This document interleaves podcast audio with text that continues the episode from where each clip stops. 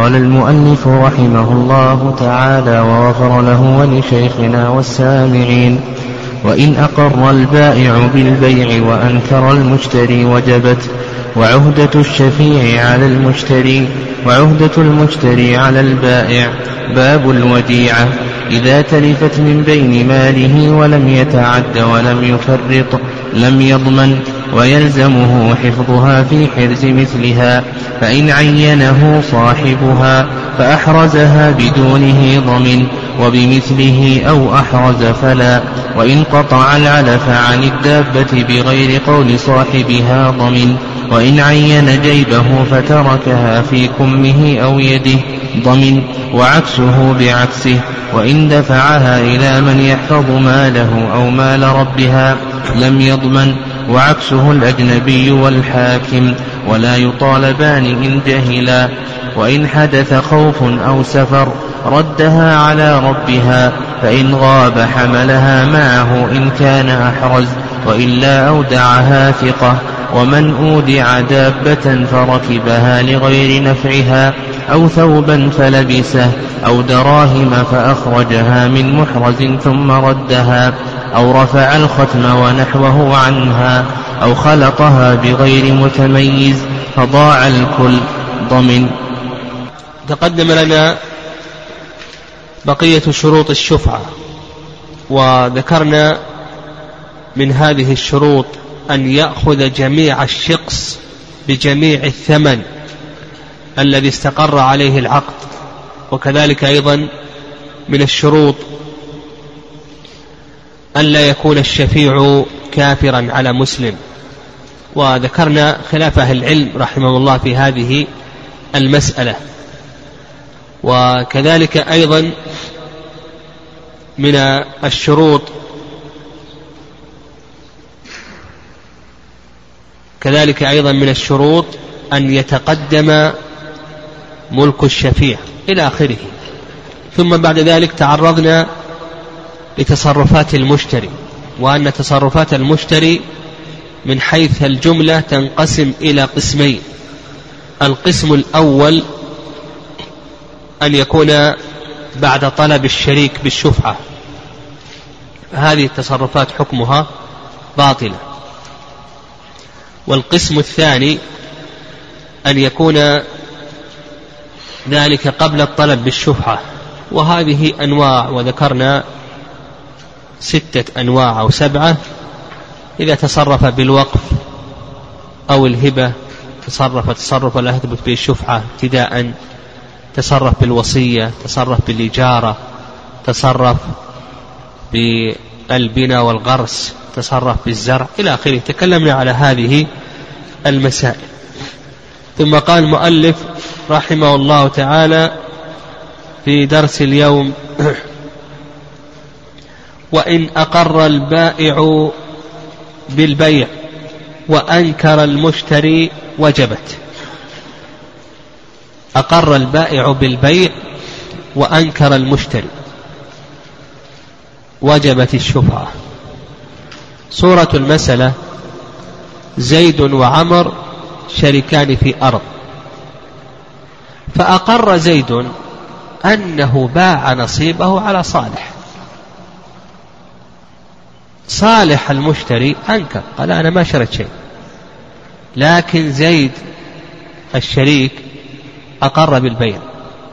فهل لعمر أن يشفع؟ المشتري يقول لا أنا ما اشتريت. والبائع زيد يقول بعت. فيقول المؤلف رحمه الله ثبتت الشفعة. فلعمر أن يشفع يأخذ النصيب. نصيب من؟ نصيب زيد ويعطيه. الثمن الذي يدعي أنه باعه به. لهذا قال لك ولو وإن أقر البائع بالبيع وأنكر المشتري وجبت. والعلة في ذلك أن البائع أقر بحقين بحق للشريك وهو الشفعة وبحق للمشتري وهو الشراء. المشتري أنكر حقه. بقي حق من؟ بقي حق الشريك فله أن يشفع. فإذا أقر البائع أنه باع لكن المشتري أنكر أنه اشترى فنقول بأن الشفعة ثابتة لشريك البائع. لما ذكر المؤلف رحمه الله أو لما تقدم من التعليل أن البائع أقر بحقين بحق للمشتري وقد أنكره وحق للبائع للشريك وهو الشفعة وقد طالب به. قال المؤلف رحمه الله وعهدة الشفيع على المشتري وعهدة المشتري على البائع.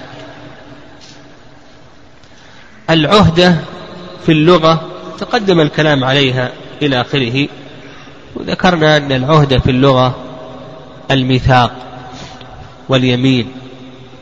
وأما في الاصطلاح فعندنا عهدتان عهدة الثمن وعهدة المثمن.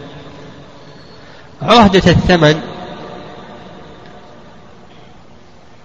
عهدة الثمن بمعنى الرجوع بالثمن إذا تبين أن الثمن معيب أو أنه مستحق للغير.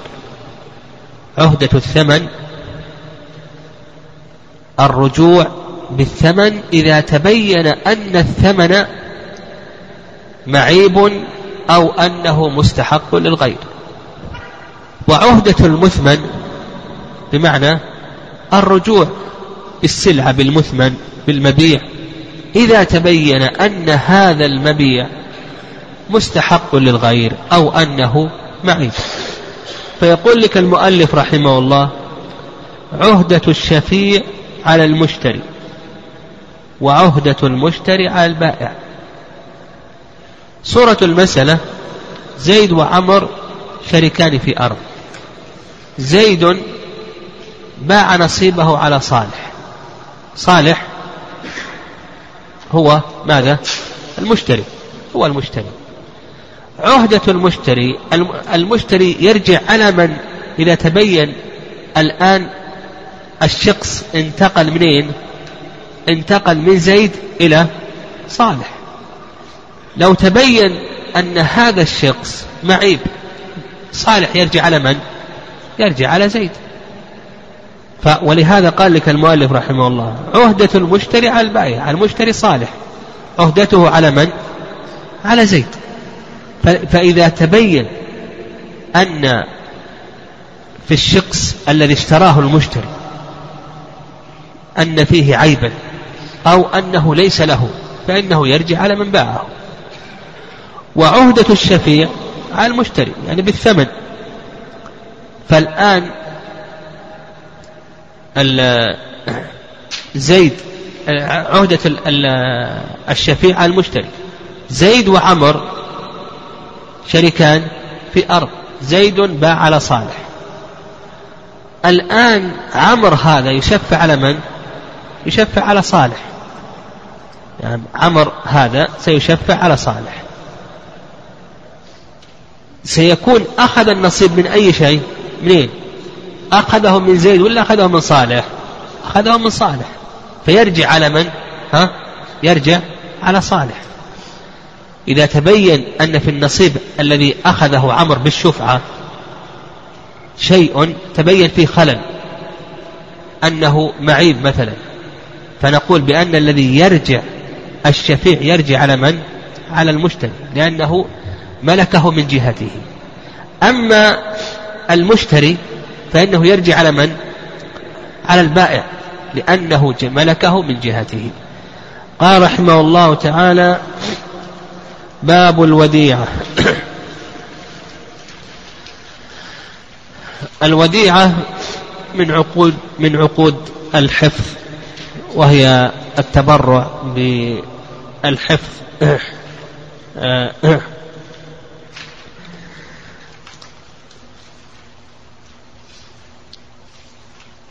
الوديعة في اللغة مأخوذة من ودع الشيء إذا تركه لأنها متروكة عند المودع. وأما في الاصطلاح فهي استنابة جائز التصرف مثله في الحفظ استنابة جائز التصرف مثله في الحفظ. والوديعة بالنسبة للمودع جائزة يعني يجوز له أن يودع. ولا بأس بذلك. وليس هذا من المسألة المكروهة.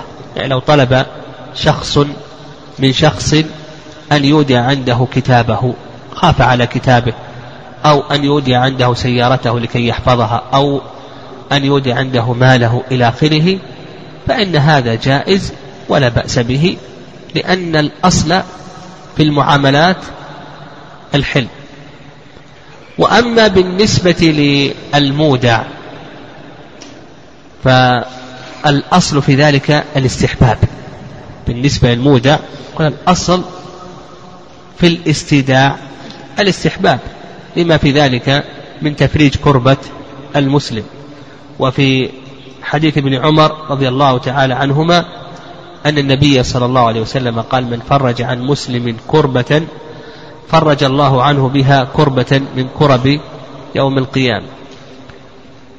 ولما في ذلك من التعاون على البر والتقوى. الله عز وجل يقول وتعاون على البر والتقوى ولا تعاون على الإثم والعدوان. فنقول الأصل في ذلك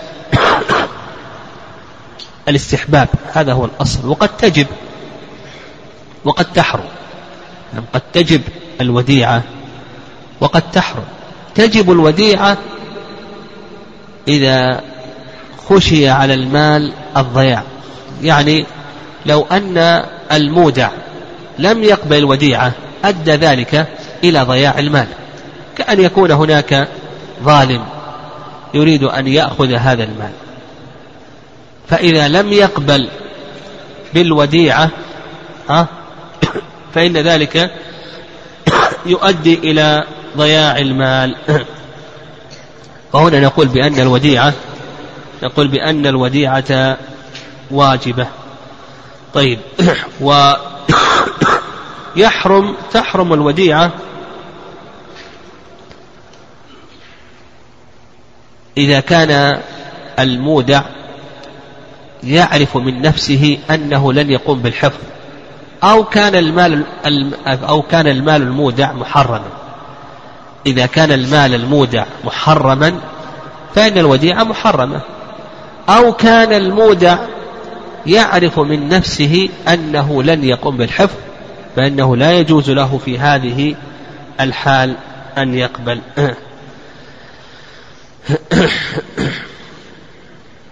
يقول المؤلف رحمه الله تعالى طيب الوديعة هي عبارة عن إنابة الغير كما تقدم في الحفظ فهي عبارة عن توكيل في الحفظ وعلى هذا يشترط لها ما يشترط للوكالة وتقدم لنا ما يتعلق بشروط الوكالة.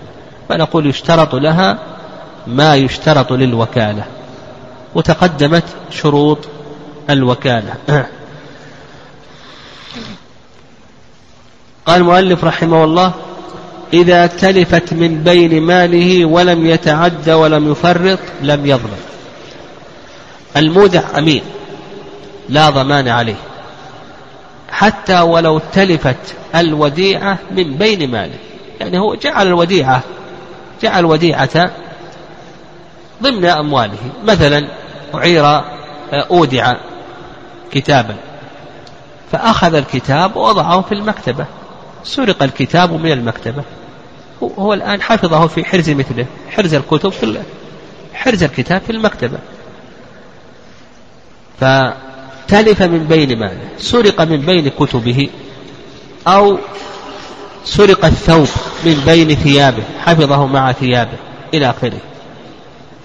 فنقول بأنه لا ضمان على المودع لأن المودع أمين. والأمين لا يضمن إلا إذا تعدى أو فرط. أما إذا لم يتعد ولم يفرط فإنه لا ضمان عليه.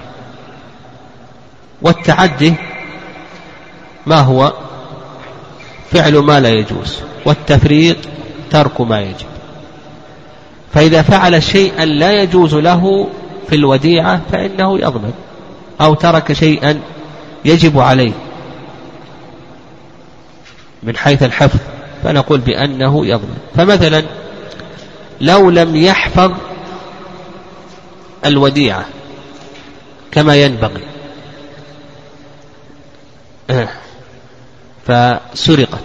مثلا ترك السيارة مفتوحة فسرقت السيارة أو عبث بها. هنا ماذا؟ يضمن أو لا يضمن؟ نقول يضمن لأنه فرط ترك الواجب عليه الواجب أن يحفظ الوديعة. ولا يتم الحفظ إلا إذا حفظها في حرزها أو فعل شيئا لا يجوز له. يقول بأنه يضمن أخذ الثوب ولبس الثوب تعدى هنا. ونقول بأنه يضمن وسيأتينا إن شاء الله أنه إذا تعدى ثم تاب. هل يعود ائتمانه أو نقول لا بد من عقد جديد؟ هذا سيأتي إن شاء الله. قال المؤلف رحمه الله إذا تلفت من بين ماله ولم يتعدى ولم يفرط لم يضمن. ويلزمه حفظها في حرز مثلها. يجب عليه. يلزمه يعني يجب على المودع أن يحفظ الوديعة في حرز. معنى حرز يعني حفظ. في حفظ مثلها. يعني في المكان الذي يحفظ فيه أو تحفظ فيه مثل هذا هذه الأموال. المكان الذي يحفظ فيه مثل هذا المال يجب على المودع أن يحفظ الوديعة فيه. وهذا يختلف يختلف باختلاف الزمان والمكان والمال إلى آخره. فحرز الأموال هذا يختلف. فمثلا الذهب حرزه يكون أين يكون الذهب حرزه؟ مثل في وقتنا الآن فيه صناديق الحديد. ما يكفي أنك تضع الذهب على الطاولة وتنصرف عنه. هذا ربما أنه يسرق. نعم. أو الدراهم حرزها في دولاب الحديد. ما يكفي أنك تضع الدراهم على الطاولة مثلها الوثائق إلى آخره. الكتاب حرزه يكون أين؟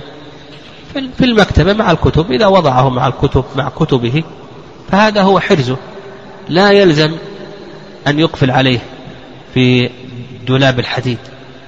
الثوب حرزه أين يكون؟ الثوب في الدولاب كسائر الأثواب يكون حرزه في الدولاب. يعني لا يلزم أن يقفل عليه بالأقفال إلى آخره. السيارة حرزها يعني هل حرزها أنه لا بد أن يدخلها داخل البيت أو أنه يكفي ولو كانت خارج البيت إذا كانت مقفولة إلى آخره. نعم. هذا يختلف باختلاف البلاد. نعم يختلف باختلاف البلاد. الحيوان حرزه أين يكون؟ ها؟ في الأحواش. ضعه في الحوش وأقفل عليه. هذا هو حرزه. لا يلزم أن يدخله داخل البيت. لا يلزم. فحرز يعني حفظ كل مال بحسبه. وهذا كما ذكرنا أنه يختلف باختلاف ماذا؟ باختلاف الزمان والمكان والمال. وقول المؤلف رحمه الله ويلزمه حفظها في حرز مثلها يدل ذلك قول الله عز وجل إن الله يأمركم أن تؤدوا الأمانات إلى أهلها. أداء الأمانة إلى أهلها واجب ولا يتم هذا الواجب إلا بالحفظ. ما يمكن أن تؤدي الأمانة وأنت فرطت في الحفظ. لا يمكن أن تؤدي الأمانة إلى أهلها إلا إذا حفظتها لهم. وما لا يتم الواجب إلا به فهو واجب. فأداء الأمانة واجب. ولا يمكن أداء هذه الأمانة إلا إذا حفظتها على أهلها. إذا فرطت في حفظها لا يمكن أن تؤدي هذه الأمانة. فدل ذلك على وجوب حفظ الوديعة في حرزها. نعم. قال المؤلف ويلزمه حفظها في حرز مثلها. نعم. فإن عينه صاح فإن عينه صاحبها. فأحرزها بدونه ضمن وبمثله أو أحرز فلا. إذا عين صاحبها مكان حفظ. قال احفظ الثوب في الصندوق الفلاني في صندوقك الفلاني. ها؟ في صندوقك الفلاني. فالمودع لا يخلو من حالتين إما أن يمتثل وإما أن يخالف. إن امتثل ها؟ هل يضمن أو لا يضمن؟ لا ضمان عليه. إن امتثل لا ضمان عليه. قال احفظ الثوب في المكان الفلاني في الدولاب الفلاني. فإن امتثل فهذا لا ضمان عليه. لكن لو خالف فهل يضمن أو لا يضمن؟ نقول قال لك المؤلف فأحرزها بدونه ضمن وبمثله أو أحرز فلا. فالأقسام ثلاثة. مع المخالفة. الأقسام ثلاثة. القسم الأول أن يحرزها بما هو أعلى مما بما هو أعلى من الحرز الذي عينه صاحبها. مثلا قال احرز احفظها في صندوق الخشب. هذا الصندوق من الخشب. فحفظها في صندوق الحديد. يضمن أو لا يضمن؟ لا يضمن. لماذا؟ لأنه في الحقيقة حفظها بمثل الحرز الذي عينه صاحبها وأزيد. الحديد يشمل الخشب وزيادة على الخشب. فنقول هنا في هذه الحالة لا ضمان عليه. الحالة الثانية أن يحفظها بما هو أقل حرزا. فمثلا قال احفظها في صندوق الحديد. فجعلها في صندوق الخشب قال احفظها في صندوق الحديد. فجعلها في صندوق الخشب ها يضمن أو لا يضمن؟ يقول بأنه يضمن. ولهذا قال لك المؤلف بدونه ضمن. لأنه خالف والمسلمون على شروطهم طيب القسم الثالث أن يحفظها بمثله. قال احفظها في هذا الصندوق من الخشب. فحفظها في الصندوق الثاني من الخشب. حفظها في الصندوق الثاني في الصندوق الثاني من الخشب. فهل يضمن أو لا يضمن؟ قال لك المؤلف رحمه الله تعالى وبمثله أو أحرز فلا. ها؟ يعني أنه يضمن أو لا يضمن؟ لا يضمن. المؤلف رحمه الله تعالى يرى أنه لا يضمن. وهذا قول جمهور العلماء. قول جمهور العلماء. والعلة في ذلك قالوا بأن من رضي من رضي حرزا رضي مثله. من رضي حرزا رضي مثله. وحينئذ لا ضمن. والرأي الثاني وهو رواية عن الإمام أحمد رحمه الله قول للحنفية أنه يضمن لأنه خالف ما عينه المودع والمسلمون والمسلمون على شروطه. ما دام أنه خالف الحرز الذي عينه المودع فإن المسلمين على شروطه. والذي يظهر والله أعلم أن يقال في مثل هذه المسائل أنه ينظر إلى وجه المخالفة. يعني لماذا خالف؟ قد إن رأى أن أن أن الحفظ في هذا الصندوق يعني هو اجتهد ورأى أن الحفظ في هذا الصندوق أحرز وأصلح ونحو ذلك يعني خالف لقصد شرعي ومصلحة فنقول بأنه لا ضمان عليه. أما إذا مجرد أنه خالف هكذا فنقول بأن المسلمين على شروطه.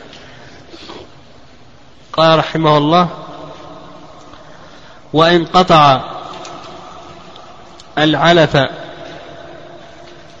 عن الدابة بغير قول صاحبها ضمن. بغير قول صاحبها ضمن.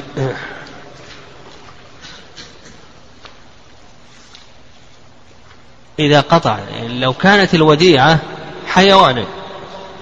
ثم بعد ذلك قطع المودع العلف عن الدابة الطعام عن الدابة. قطع الطعام عن الدابة. فهذا لا يخلو من حالتين. لا يخلو من حالتين. الحالة الأولى أن يكون ذلك بغير إذن صاحبها. يعني صاحبها لم يأذن بهذا. ها؟ يضمن أو لا يضمن؟ يقول بأنه يضمن. المؤلف رحمه الله قال وإن قطع العلف عن الدابة بغير قول صاحبها ضمن. فإذا كان بغير إذن صاحبها فنقول بأنه يضمن. لماذا؟ لأن إطعام الدابة من كمال الحفظ وهو مأمور بالحفظ. لا يمكن أن يحفظ إلا إذا أطعم الدابة. فكيف إذا قطع العلف عنها هذا يؤدي إلى هلاكها؟ يعني فهو فرط الآن ترك الواجب. يعني ترك الواجب. فنقول إذا كان بغير إذن صاحبها فإنه ماذا؟ يضمن. لماذا؟ لأنه مأمور بالحفظ. ولا يمكن أن يحفظ. ها؟ إلا إذا أطعم الدابة. لا يمكن أن يرد هذه الأمانة إلى أهلها إلا إذا أطعمها. إذا ترك إطعامها فإن هذا سيؤدي إلى هلاكها. طيب. القسم الثاني والحالة الثانية. أن يكون ذلك الحالة الثانية أن يكون ذلك بإذن صاحبه. يعني صاحبها هو الذي أمره. قال لا تطعم الدابة. فهل يضمن أو لا يضمن؟ ظاهر كلام المؤلف قال لك وإن قطع العلف عن الدابة بغير قول صاحبها ضمن. ظاهر كلام المؤلف رحمه الله تعالى أنه لا ضمان عليه. لا ضمان عليه. وهذا هو المشهور في المذهب أنه لا ضمان عليه. لماذا؟ لأن صاحبها هو الذي أذن في الإتلاف. صاحبها هو الذي أذن بإتلافها كما لو أمره بقتلها فقتلها فإنه لا ضمان عليه. هذا هو المشهور من المذهب. والرأي الثاني وهو قول بعض الحنابلة أنه يضمن لأنه وإن أذن له صاحبها في ترك الإطعام لكنه لم يأذن له الله عز وجل في ترك الإطعام. الشارع لم يأذن له في ترك الإطعام. في حديث أبي هريرة أن امرأة دخلت النار في هرة حبستها. لا هي أطعمتها ولا هي تركتها تأكل من خشاش الأرض. ف نعم. ف فالصحيح في ذلك هو الرأي الثاني وأنه يضمن نعم يضمن مع التوبة. لكن هذا هذا المال الذي نضمنه إياه هل يكون لمالك البهيمة أو لا يكون لمالك البهيمة؟ لا لا نقول لا يكون لمالك البهيمة. يكون في بيت المال أو يتصدق به على الفقراء والمساكين. هذا هو الصواب. يعني مالك البهيمة ليس له شيء. لأنه هو الذي أذن في الإتلاف فالصواب في ذلك أن نقول هذا لا يكون لمالك البهيمة و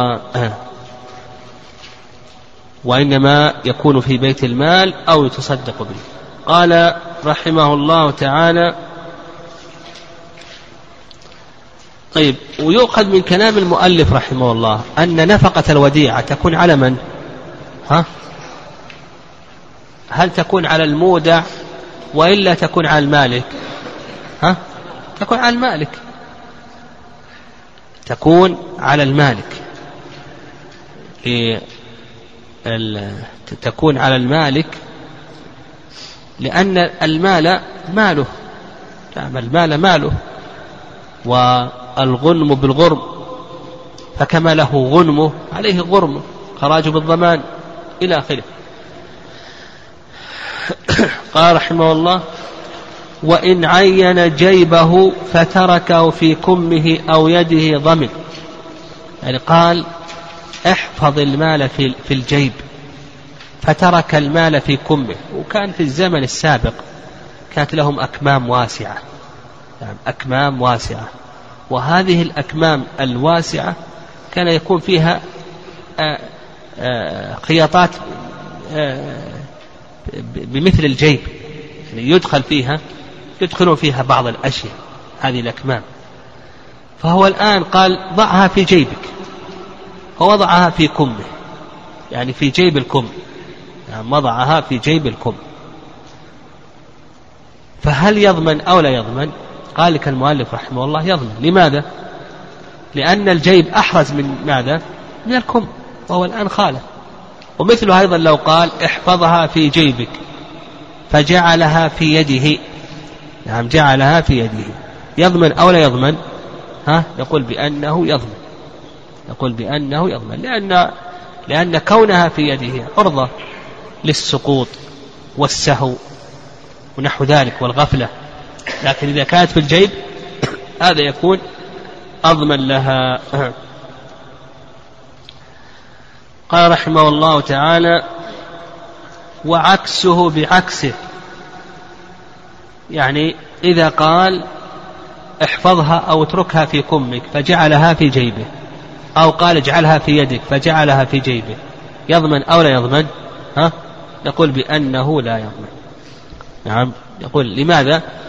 لأنه حفظها بما هو أحرز. نعم حفظها بما هو أحرز. قال وإن دفعها إلى من يحفظ ماله أو مال ربها لم يضمن وعكسه الأجنبي والحاكم ولا يطالبان إن جهلا نعم.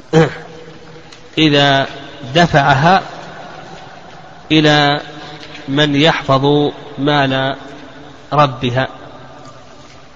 ولنفرض أن هذا الرجل صاحب الوديعة عنده موظف وهذا الموظف جرت العادة أنه يحفظ ماله أو أن هذا الرجل يحفظ ماله عند زوجته أو عند ولده ونحو ذلك. فجاء المودع ودفع الوديعة المودع أخذ الوديعة ودفعها إلى من يحفظ مال ربها. كهذا الموظف أو هذه الزوجة أو هذا الولد إلى آخره. فسرقت الوديعة. هل يضمن هل يضمن المودع أو نقول بأنه لا يضمن؟ هل يضمن أو نقول بأنه لا ضمان عليه؟ قال لك المؤلف رحمه الله إن دفعها إلى من يحفظ ماله أو مال ربه. مال ربه تكلم عليه. أيضا لو دفعها لمن يحفظ ماله. يعني هذا الرجل المودع عنده موظف يحفظ أمواله. أو جرت العادة أنه يعطي ماله لزوجته أو لولده إلى آخره. فهنا نقل الوديعة إلى من يحفظ ماله أو يحفظ مال ربها. فسرقت الوديعة أو تلفت ونحو ذلك. قال المؤلف رحمه الله تعالى لم يضمن. نعم لم يضمن. وهذا قول جمهور العلماء رحمهم الله. هذا قول جمهور العلماء رحمهم الله تعالى. والعلة في ذلك قالوا بأن عقد الوديعة الملتزم فيه هو الحفظ. عقد الوديعة الملتزم فيه هو الحفظ. وإذا كان كذلك إذا كان كذلك الملتزم فيه هو الحفظ فالإنسان لا يلزمه أن يحفظ مال غيره إلا بما يحفظ به مال نفسه. الملتزم في عقد الوديعة ما هو؟ هو الحفظ. والإنسان لا يلزمه أن يحفظ ماله مال غيره إلا بما يحفظ به ماله. فإذا دفع هذا المال لزوجته التي تحفظ ماله أو لموظفه أو لوكيله أو لولده إذا كان يدفع ماله لهؤلاء ليقوم بالحفظ فكذلك أيضا له أن يدفع مال غيره. ومثل ذلك أيضا لو دفعه إلى زوجة المالك أو موظف المالك لكي يقوم لكي يقوم بالحفظ لأن هؤلاء يحفظون أموال هذا الشخص. والملتزم في عقد الوديعة هو الحفظ. هذا ما عليه جمهور أهل العلم رحمهم الله تعالى. والرأي الثاني نعم رأي الشافعية نعم الرأي الثاني رأي الشافعية أنه يضمن. نعم الرأي الثاني رأي الشافعية أنه يضمن لأن المودع لم يرضى إلا بائتمان المودع لم يرضى بائتمان غيره وحفظ غيره والمسلمون على شروطه. فالرأي الثاني رأي الشافعية أنه يضمن والعلة في ذلك ها أن المودع لم يضمن إلا بحفظ من؟ المودع. لم يرضى بحفظ غيره. لم يرضى والمسلمون على شروطه والأقرب في مثل هذا هذا أن يقال كما تقدم أنه نرجع إلى قرائن الأحوال. هذا يختلف باختلاف قرائن الأحوال. فقد يكون الدفع إلى هؤلاء هو حفظ. وقد يكون الدفع إلى هؤلاء ليس حفظا. نعم ليس حفظا. فالصواب في ذلك أن نرجع إلى قرائن الأحوال. فمثلا لو أنه أعطاه مثلا أعطاه وثائق وهذا هذه الوثائق دفعها لزوجته. ربما أنه ربما أن هذه المرأة لا تحسن الحفظ لكن لو أعطاه إناء ثم دفعه لزوجته. مثل الإناء هذا تحسن حفظه. تحسن حفظه. يعني تحسن حفظه. وربما أنه لو أعطاه أشياء ودفعها إلى موظفه أو الوكيل الذي عنده يكون أضبط منه لكونه قد كبر أو لكونه يلحق شيء من النسيان إلى آخره. المهم أن الصواب في مثل هذا؟ أن يقال ماذا؟ أن مثل هذه الأشياء يرجع فيها ها إلى قراء الأحوال. يعني ينظر إلى قراء الأحوال وما دلت عليه. قال المؤلف رحمه الله تعالى قال وعكسه الأجنبي والحاكم ولا يطالبان إن جهل. يعني ما المراد بالأجنبي؟ قلنا هذا المصطلح هذا مصطلح يتكرر في كلام الفقهاء رحمهم الله. وهذا يختلف باختلاف السياقات. فمثلا هنا المراد بالأجنبي هنا الأجنبي عن الوديعة يعني عن الوديعة وعن المودع. ليس المودع وليس زوجة وليس من يحفظ مال المودع ولا يحفظ مال المودع.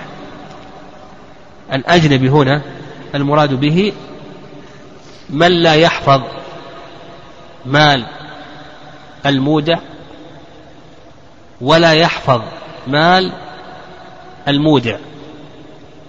هذا هو الأجنبي. فدفعها دفع الوديعة لم يدفعها إلى من يحفظ ماله ولم يدفعها إلى من يحفظ مال ربها وإنما دفعها لرجل أجنبي. فتلفت عنده أو سرقت ونحو ذلك. أو دفعها للحاكم القاضي مثلا أو الأمير تلفت أو سرقت. هل يضمن المودع أو نقول بأنه لا يضمن؟ ها هل يضمن أو لا يضمن؟ يقول لك المؤلف رحمه الله يضمن. قال وعكسه الأجنبي والحاكم يعني بأنهما يضمنان بأنهما يضمنان. وهذا يعني إذا دفعها للأجنبي والحاكم هذا إذا لم يكن عذر كما سيأتينا إن شاء الله إذا حصل حصل خوف أو خاف على الوديعة أو حصل سفر أو نحو ذلك فدفع هذا سيأتي إن شاء الله. لكن المقصود هنا ليس هناك عذر. أعطاها للأجنبي أو أعطاها للحاكم. فهل يضمن أو لا يضمن؟ نقول بأنه ماذا؟ ها؟ نقول بأنه على كلام المؤلف رحمه الله أنه يضمن. لأن لأنه فرط.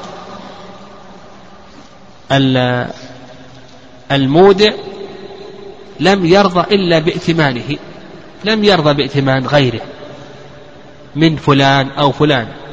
لو كان يرضى بائتمان غيره لدفع الوديعة إليه. نعم. لدفع الوديعة إليه. طيب. وهذا ما عليه جماهير العلماء رحمهم الله تعالى. هذا ما عليه جماهير العلماء رحمهم الله. قال المؤلف ولا يطالبان إن جهل إذا جهل أنها وديعة. يقول المؤلف رحمه الله لا يطالبان عن الأجنبي والحاكم. هذا الرجل الأجنبي أو الحاكم دفعت له الوديعة أو أخذها ثم تلفت. نعم ثم تلفت هذه الوديعة. هل يطالب أو لا يطالب؟ يقول المؤلف رحمه الله تعالى بأنه لا يطالب. هذا الأجنبي وكذلك أيضا كذلك أيضا هذا الحاكم. ولكن قال المؤلف رحمه الله تعالى إن جهل فيؤخذ من ذلك.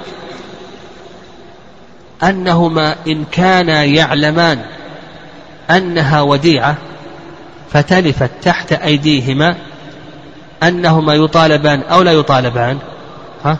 أنهما يطالبان. وعلى هذا المالك يعني عندنا حالتان. الحالة الأولى حالة الجهل أنها وديعة. الحالة الثانية حالة العلم أنها وديعة. فإذا كانا يجهلان أنها وديعة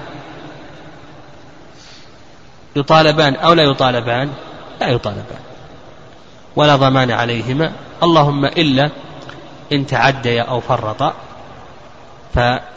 فإن المودع فإن المودع الأول له أن يطالبهما الحالة الثانية أن يعلم أنها وديعة. فالمالك له أن يطالبهما. يعني عندنا مطالبة وعندنا قرار الضمان. عندنا تضمين وعندنا قرار الضمان.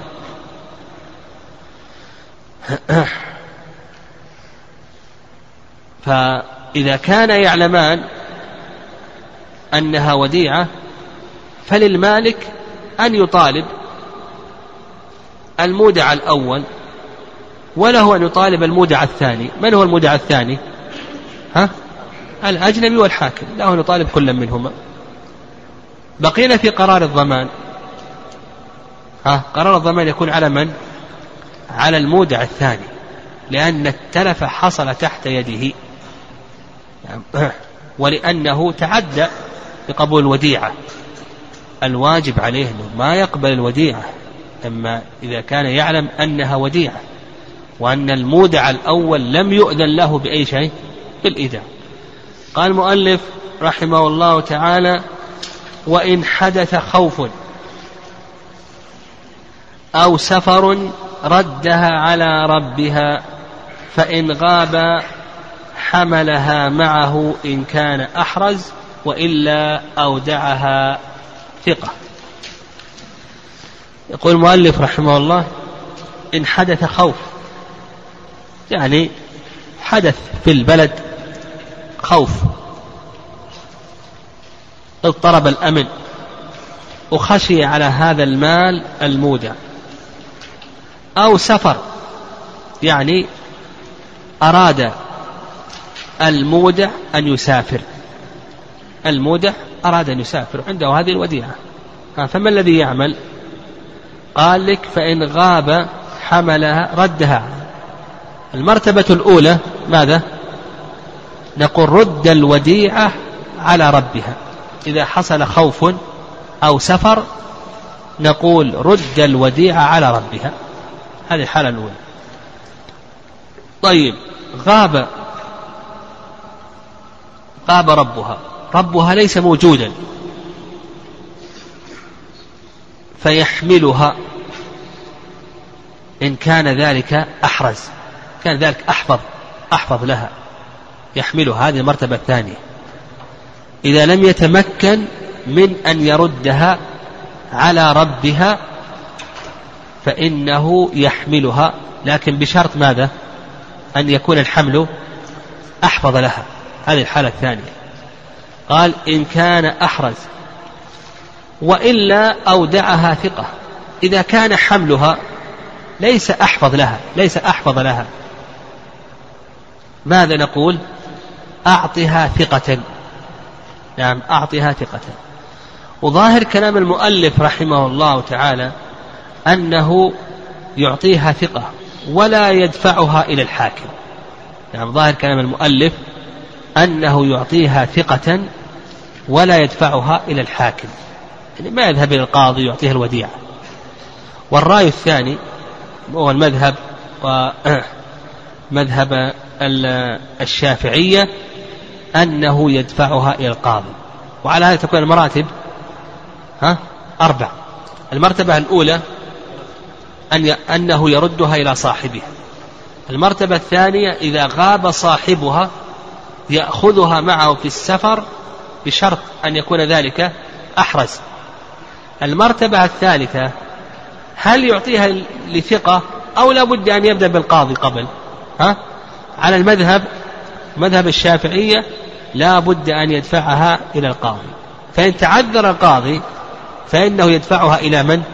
إلى ثقة والرأي الثاني أنه لا حاجة إلى أن يدفعها إلى القاضي وهذا مذهب المالكية وهو الذي مشى عليه الماتن. مذهب المالكية وهو الذي مشى عليه الماتن. وبهذا يكون الماتن في هذه المسألة خالف المذهب. وما ذهب إليه المالكية هو الصواب أنه لا حاجة إلى أن يدفعها إلى القاضي بل له أن يدفعها إلى ثقة ويدل لذلك أن النبي صلى الله عليه وسلم لما أراد أن يهاجر أودع الودائع التي كانت عنده لأم أيمن. لما أراد أن يهاجر أودع الودائع التي كانت عنده لأم أيمن رضي الله تعالى عنها. فأصبح المراتب أصبحت المراتب ثلاث مراتب إذا حصل عذر إذا حصل عذر من خوف أو أراد أن يسافر نحو ذلك.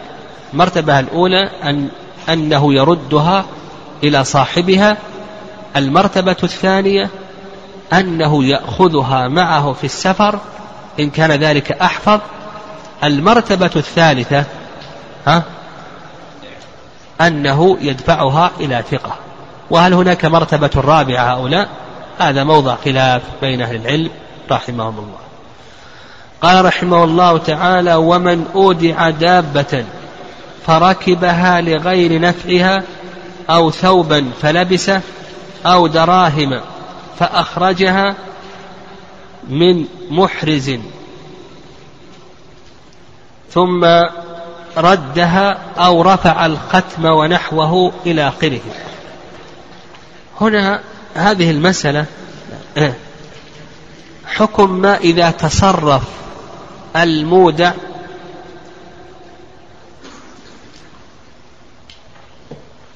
إذا تصرف المودع بالوديعة. إذا تصرف المودع بالوديعة هذا لا يخلو من أمرين. الأمر الأول أن يكون ذلك لمصلحة الوديعة. الأمر الأول أن يكون ذلك لمصلحة الوديعة. مثلا أخرج ركب الدابة لمنفعة الدابة لكي يسقي الدابة. لكي يعلفها أو خشي على الثوب من العث أن أن تأكله هذه الدودة. فأخرج الثوب ونشره.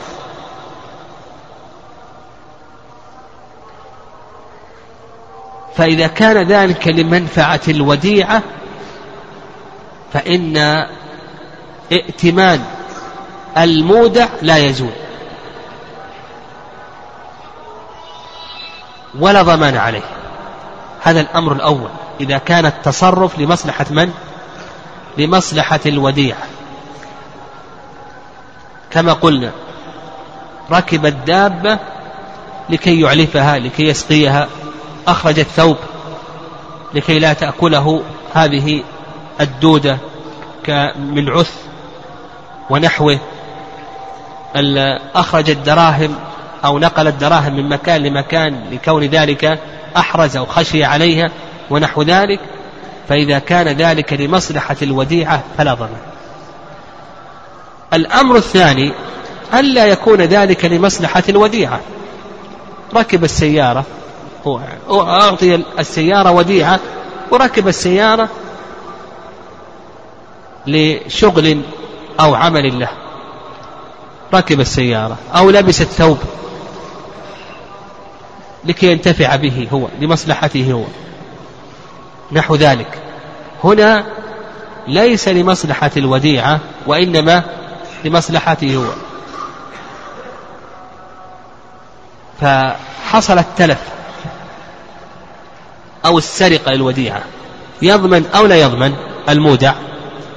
يقول يضمن. لماذا؟ لأنه تعدى. كما تقدم لنا أن التعدي هو فعل ما لا يجوز. فهذه التصرفات التي تصرفها هذه لا تجوز له وإذا كان كذلك يعني هذه التصرفات لا تجوز له. طيب لو أنه رد الوديعة إلى مكانها ولنفرض أنه أخذ السيارة واستعمل السيارة ثم بعد ذلك رد السيارة إلى مكانها وأقفلها. سرقت السيارة أو احترقت. يضمن أو لا يضمن؟ المشهور من المذهب مذهب الشافعية أنه يضمن. لأنه لما تعدى في المرة الأولى زال ائتمانه. لا يعود ائتمانه إلا بماذا؟ إلا بعقد جديد. لا بد أن يعقد معه المالك عقد الوديعة مرة أخرى عقدا جديدا. يزول ائتمانه. والرأي الثاني رأي الحنفية والمالكية أن أنه إذا تاب وأعاد الوديعة إلى حرزها ثم بعد ذلك تلفت أو سرقت أنه لا ضمان عليه وأن ائتمانه يعود بلا عقد. يعني سيأتي إن شاء الله.